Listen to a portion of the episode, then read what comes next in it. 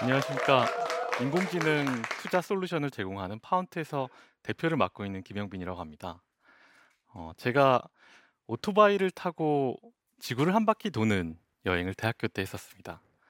어, 저는 당시에 여행을 준비했을 때 체게바라처럼 무모하고 어려운 이런 오토바이를 타고 하는 도전을 한다면 제가 위대한 인물이 되지 않을까 그런 기대를 했던 것 같습니다. 어, 여행의 막바지에는 히말라야 산맥을 넘어서 중국 국경으로 들어가게 되었었는데요. 어, 마지막에 정말 죽을 고비를 넘겨가면서 지구를 한 바퀴 도는 횡단을 하면서 8차선의 그 신장 위구르의 광활한 도로를 쭉 달리면서 저는 그때 깨닫게 됐어요. 아, 나는 하나도 변한 게 없구나. 되게 한심한 김영빈 그대로구나. 라는 걸 그때 생각을 하게 됐습니다. 저는 군대에 있을 때는 아프가니스탄 파병을 자원해서 파병을 다녀오기도 하고요. 대학교 때는 친구들과 모여서 서울대학교에서 도전 동아리란 어떻게 보면 이름도 우스운 동아리를 만들어서 계속해서 엉뚱한 도전들을 추구해 왔습니다. 그런데 제가 왜 그렇게 한심한 나는 그대로구나 라는 말을 되뇌었을까요? 저는 사실 되게 유리 멘탈입니다. 실패에 대해서 되게 두려움이 많아요. 제가 수능 시험을 망쳤었어요. 그 고등학교 때 열심히 공부를 했는데 안타깝게 좋은 성적을 평소만큼 잘 내지 못했었습니다. 그만큼 이제 강심장이 아니기 때문에 실전에서 약했던 것 같아요. 그러고 나서는 아 나를 바보로 할까 두려워서 친구들과 연락도 끊고 끙끙거리면서 혼자 숨어 지냈었습니다. 어, 대학생 때는 학생회장 선거에 출마를 했는데요. 떨어지고 나서 그렇게 저를 열심히 물심양면 도와주던 선배님들, 후배님들 정말 열심히 저를 도와줬는데도 불구하고 그런 친구들한테 고맙다는 인사조차 제대로 안 하고 방구석에 처박혀서 혼자서 그냥 계속해서 몇 날 며칠 지내기도 했었습니다. 지금 생각해보면 너무 한심하기 그지없는데 저는 사실 지금의 기억을 다 지운 채 과거로 다시 돌아가면 전 똑같은 잘못을 저지르지 않을까라는 생각이 듭니다. 사실 우리가 도전이라는 말을 되게 쉽게 쉽게 뱉지만 그 안에 있는 실패라는 단어는 너무나 조금 무겁게 다가오는 것 같습니다. 특히 저한테는 그랬습니다. 우리는 도대체 왜 도전을 해야 되는 걸까요? 사실 이렇게 실패는 많이 아프고 두렵고 또 힘든데도 저는 그 생각을 참 많이 했던 것 같습니다. 과연 우리는 무엇을 위해 도전해야 하는 걸까? 제가 한 가지 좀 이야기를 들려드리고 싶은데요. 사마천이 쓴 사기라는 책을 좋아해서 어, 학창 시절 때부터 책이 너덜너덜해질 때까지 읽었었는데요. 거기 중에서 가장 좋아하던 것이 공자님에 대한 이야기였습니다. 네, 공자님께서는 당시에 큰 뜻을 품고 훌륭한 임금을 만나서 세상을 이롭게 하고 싶어서 여러 군데를 찾아서 사실 취직 자리를 구하러 다니셨던 거예요. 그런데 하필 나라를 이동하던 중에 전쟁이 좀 터졌고 전쟁 중에서 동굴에 숨어지면서 어, 거의 7일을 넘게 제자들과 함께 굶게 되었습니다.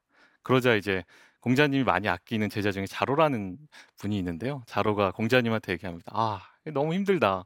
우리도 좀 편하게 지내면 안 되냐? 라고 얘기하니 공자님이 그렇게 얘기하세요. 부귀와 명예가 내 뜻대로 된다면 내가 너의 마부라도 하겠다. 하지만 그 부귀와 명예가 내 뜻대로 되지 않으니 나는 내가 옳다고 생각하는 길을 가겠다라고 얘기를 하십니다. 저는 이 말을 듣고 되게 충격을 받았어요. 아니 공자님 같이 훌륭한 분도 이 돈과 명예를 마음대로 할 수 있다면 마부라도 되는 거야? 라는 생각을 하기도 했었고요. 한편으로는 그만큼 참 세상은 뜻대로 되고 계획대로 되는 건 없다. 그렇기 때문에 우리는 우리가 옳다고 생각하는 가치를 추구해야 되는 것 같다라는 생각을 그때 했었어요. 저는 그래서 진정한 도전이라는 것은 성공이 아니라 가치를 추구하는 것이 아닌가라는 생각을 합니다. 제가 왜 창업에 도전했냐면요. 저는 파운트라는 회사를 통해서 제가 추구하는 가치를 실현해 보고 싶었습니다. 처음에 제가 파운트를 창업한다고 했을 때 주변에서 다들 말렸었어요. 저는 기술자가 아니에요. 박사가 아니고요. 또 저희 집이 금수저를 물려줄 만큼 부자 집도 아닙니다. 사실 기술도 없고 돈도 없는 사람이 인공지능 기술로 사람들의 부를 불려주는 회사를 창업한다고 하니 부모님도 말리고 주변 친구들도 말리고 제 주변의 사람 중에서 지지하고 찬성하는 사람이 거의 없었어요. 너무 무모한 도전이었으니까요. 그럼에도 불구하고 어, 저는 이 파운트에 대해서 아, 나는 이 길을 가고 싶다. 난 이 도전을 하고 싶다라는 생각을 하였습니다. 어, 저희 회사의 미션은 모든 사람들의 경제적 자유를 실현하기 위한 구체적인 해결책을 제시하자라는 미션이 있습니다. 제가 이런 미션을 갖게 된 데는 몇 가지 계기가 있었는데요. 그 중에 한 가지 계기가 되는 어, 영상이 있었습니다. 일본의 그 공영방송에서 만든 다큐멘터리였는데요. 당시에 그 다큐멘터리에서 노인 파산이라는 말을 처음 썼습니다. 이 노인들은 생계를 보장받기 위해서 범죄를 저질러서 교도소에 들어갑니다. 그리고 교도소에서 출소를 하고 나면 다시 금방 또 범죄를 저질러서 또 교도소에 들어가요. 그렇게 해서 생을 그 교도소에서 마감하는 한두 명이 아니고요. 이 교도소에 있는 상당수의 노인들이 모여 지내는 마치 양로원처럼 된 모습을 보게 되었어요. 저는 그걸 보고 되게 충격을 받았었습니다. 아, 한국은 어떨까? 한국은 사실 여러분들이 꼭 아셔야 되는 부분이 극단적인 인구 절벽 국가, 초고령화 사회를 맞이하고 있습니다. 대한민국은 어, 이제 출산율이 0.9가 깨진 지 어, 예전 일이 돼버렸고요. 우린 앞으로 이제 100세 시대를 살아야 되는 어, 삶을 당면하고 있습니다. 하지만 오히려 일본보다도 한국은 그만큼의 뭔가 대비가 충분히 되어 있진 않아요. 어, 우리가 사실 열심히 붙고 있죠. 국민연금을 붙지만 지금의 20, 30대는 사실 그 국민연금을 자기가 부은 만큼 타갈 수 없을 거라는 것이 대부분의 사람들이 생각하는 바입니다. 한국에 있는 30대 37% 인구가 노인 파산 상태라고 하고 있습니다. 이 사람들에게는 생애 소득, 평생에 걸쳐서 자기가 얻게 되는 소득보다 100세까지 지출해야 되는 돈이 압도적으로 많은 거예요. 근데 여기에 대해서 우리는 더 이상 노동 소득만으로는 우리 노후를 대비할 수 없는 삶을 삶에도 불구하고 사람들이 돈을 모으고 불리는 방식은 똑같아요. 은행에 돈을 넣고 또 예적금 혹은 이제는 부동산의 길도 막혀서 부동산에서 집 사고 대출금 갚던 방식들도 지금의 사실 세대들은 활용하기가 되게 어려워졌습니다. 그래서 저희가 만든 것이 어, 자 인공지능을 통해서 이러한 사람들을 도와보자라는 미션 하에 저는 회사를 설립하였고요. 처음에 사실 제가 기술이 없기 때문에 제가 했던 거는 여러 사람들을 찾아다니면서 계속해서 설득하는 거였어요. 사실 금융권에 정말 똑똑한 분들은 약간 그런 갈증이 있으세요. 아, 내가 하는 일이 정말 의미가 있고 보람이 있는 걸까? 라는 갈증이 있는 분들이 참 많으신데요. 뭐 모든 사람들이 저희 회사에 합류할 수는 없었지만 그렇게 100명을 찾아가면 그래도 두세 명 정도는 반응하면서 그런 분들이 정말 뛰어난 분들이 많으세요. 한명 한 명 저희 회사의 최고의 엔지니어들 또 박사님들이 모이면서 기술들이 발전하고 그 이후에는 그런 사람들이 모이게 되면서 실제 또 투자도 유치가 되고 그리고 저희가 또 최초로 은행권에서 로보 어드바이저 솔루션을 제공하게 되면서 사업적으로도 의미 있는 성과들을 좀 내게 됩니다. 이 과정까지 오기가 사실 어, 굉장히 힘들었어요. 어, 지금은 사실 저희 파운트가 이뤄내는 업적을 본다면 운영 자산 이 인공지능 투자 솔루션에서 금융 투자협회 공시 기준으로 1위 8,500억으로 하고 있습니다. 저희가 삼성생명이라든가 MetLife 같은 그런 어, 이 금융기관에 주는 솔루션 기준으로 보면 저희가 직접 계약한 건 아니지만 이미 3조 원을 돌파하고 있고요. 또 여지까지 누적으로 투자 유치한 금액은 뭐 산업은행이라든가 혹은 한국투자파트너스 같은 준공공기관 혹은 최고의 VC들 포함한 이런 곳들에서 누적으로 300억 이상의 투자금 유치하기도 하였습니다. 또 최근 사이에는 1년에 거의 11배의 고객들이 증가하면서 매년 저희는 급격한 성장을 좀 이루어 나가고 있습니다. 제가 사실 일을 하면서 어, 너무나도 이제 과로를 많이 하는 바람에 2019년이죠. 그때 어, 응급실로 실려가게 되었어요. 어, 저는 사실 그때 맹장이 터진 줄 알았어요. 너무 아파가지고 막 떼굴떼굴 굴렀는데 이제 의사가 그러더라고요. 아, 맹장이었으면 좋았을 텐데라고 얘기를 하면서 어, 신장 한쪽이 괴사됐다라고 하더라고요. 저는 그래서 신장 한쪽이 지금 이제 죽어 있는 상태예요. 당시에 이제 건강을 잃게 되니까 생각이 정말 많아지더라고요. 제 삶을 정말 쭉 다시 한번 좀 돌아보게 돼요. 어, 제가 그 다니던 직장은 이제 BCG라는 어떻게 보면 어, 대기업보다 더 많은 연봉을 주고 또 여러 가지 배움과 또 성장에 많은 기회를 주는 그런 외국계 컨설팅 회사였었는데요. 저는 이 회사를 다니다가 사실 창업을 결심하고 어떻게 보면 남들이 되게 남부러워하는 그런 직장을 벗어던지고 창업을 했었어요. 근데 제가 그때 어, 병원에서 그런 생각을 했었어요. 아, 내가 사실 어, BCG를 다니다가 지금 신장을 과로로 잃게 되었다면 어, 나는 이 회사를 그만뒀을 것 같다라는 생각을 했었습니다.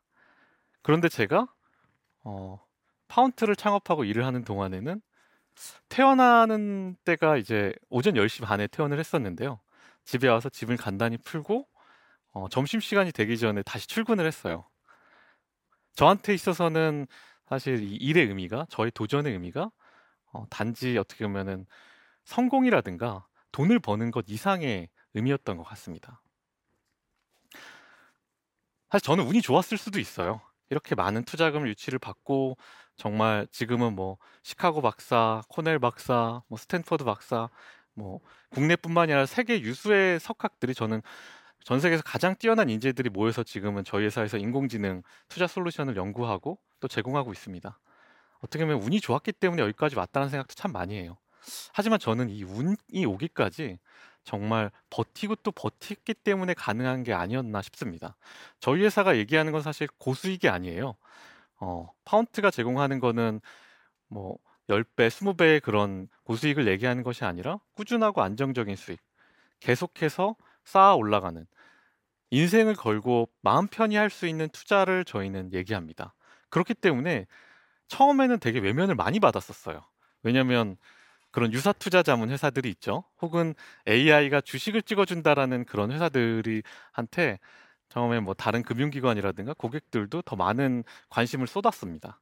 저희는 되게 외면받았었어요. 2년, 3년 동안 매출도 제대로 나오지 않았고, 그럼에도 불구하고 저는 꾸준히 저희가 생각하는 좀 미션을 추구했던 것 같습니다. 그걸 버틸 수 있었던 힘은 아, 우리가 주기 위한 결국 가치가 무엇인가?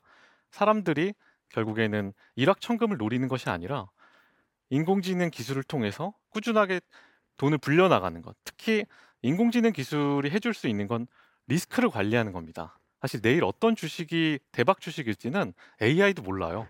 왜냐하면 사람도 모르기 때문에 학습을 시킬 수가 없습니다.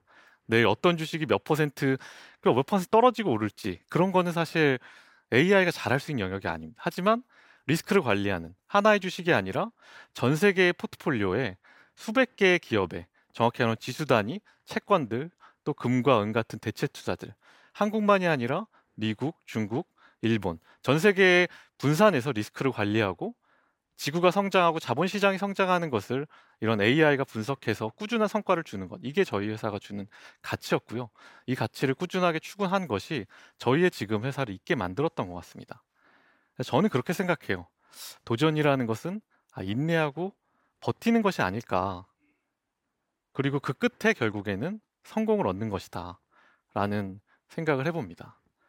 결국 성공할 때까지 버티면 성공하는 게 아닐까요? 그리고 그 과정에서 내가 추구하는 것이 성공을 추구하게 되면 실패에 좌절해야 되지만 내가 추구하는 가치에 집중하게 되면 우리는 사실 실패라는 것을 맞닥뜨릴 필요가 없어지는 것이 아닌가 싶습니다.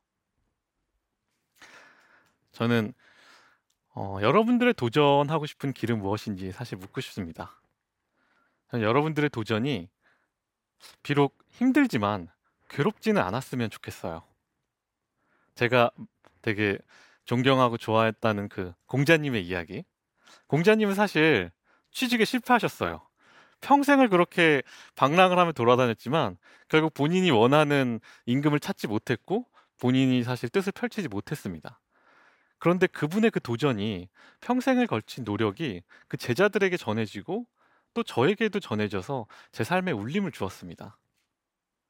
저는 여러분의 도전도 비록 실패할지라도 좌절할지라도 끝까지 인내하고 버텨서 결국 여러분의 삶을 또 여러분과 가까운 사람들의 삶을 또 그 사람들을 통해서 이 세상을 변화시키는 그런 의미 있는 도전을 해봤으면 좋겠습니다. 감사합니다.